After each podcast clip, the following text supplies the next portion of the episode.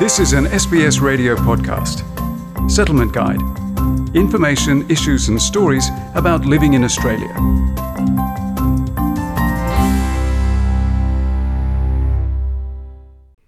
An international study predicts that three in five jobs will require advanced digital skills by the year 2030.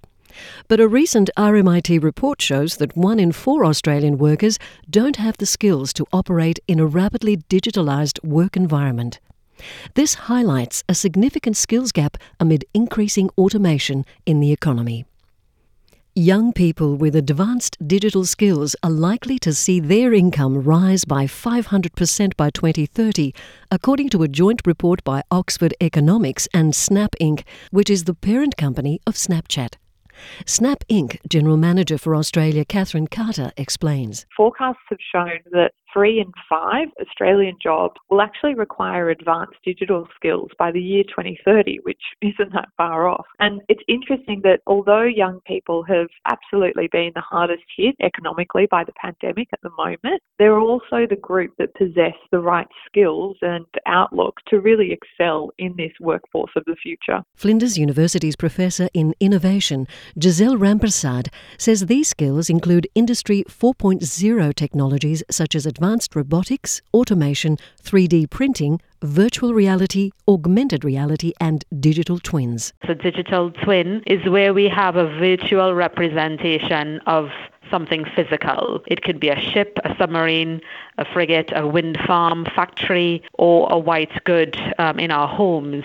And we are able to optimize our product designs, remotely monitor performance such as energy efficiency or predict maintenance requirements and create smart products. Catherine Carter says Snapchat sees augmented reality as a key technology to drive automation and engagement both now and into the future. The Victorian government has invested nearly 150 million in augmented and virtual reality education as well as robotics and animation, design and areas such as artificial intelligence. And we believe that as these technologies really proliferate the workforce, more employers will place a greater premium on the digital know how these advanced cognitive skills such as creativity and problem solving. However, Professor Rampersad sees a gap in our education system to prepare young Australians for future jobs. More is certainly needed to build the pipeline from stimulating students from primary school through to high school in STEM areas and converting that to grow the pipeline of students studying areas of need and skill shortage primarily in job ready areas such as engineering,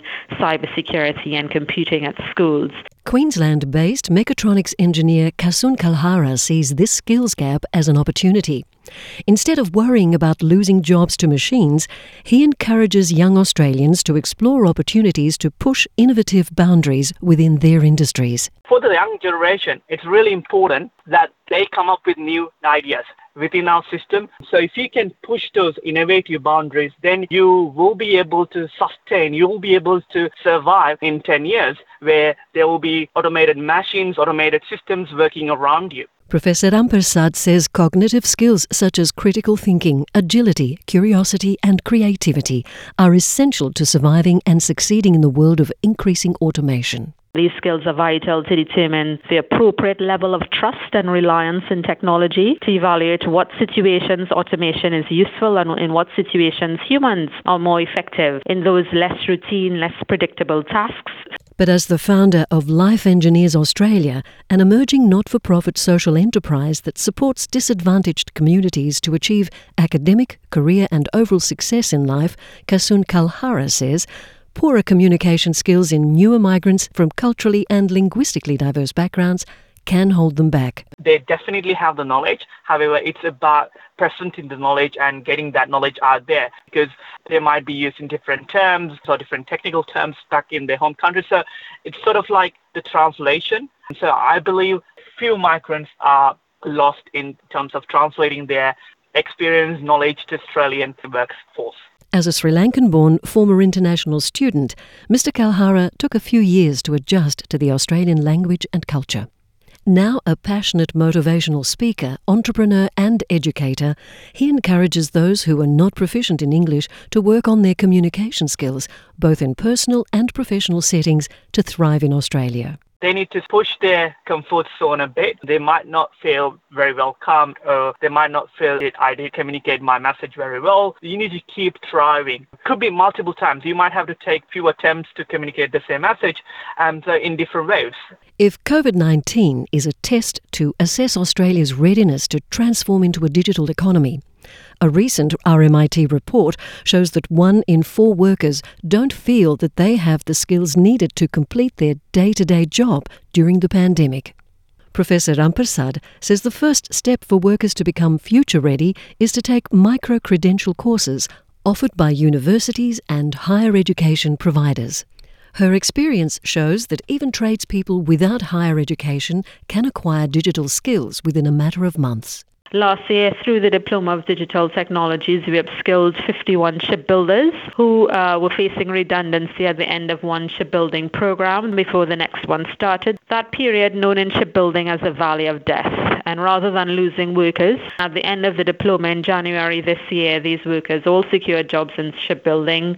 The latest World Economic Forum's Future of Jobs report found that 94% of business leaders expect employees to pick up new skills on the job, while companies estimate that 40% of workers will require reskilling of six months or less. They believe that critical thinking and analysis skills, problem solving, and self management skills such as active learning, resilience, stress tolerance, and flexibility are vital in the next five years. Professor Rampersad says innovation is a must for any jobs of the future. I think about aged care and healthcare workers. Some of the innovations which I'm currently involved in, it's around health technologies and product to assist with the safety of workers or rehabilitation of patients. But we could only make progress in those areas if we understand the problem. So actually having people with backgrounds in whatever discipline, they could certainly contribute to the future. This was an SBS radio podcast. For more settlement guide stories, visit sbs.com.au/radio.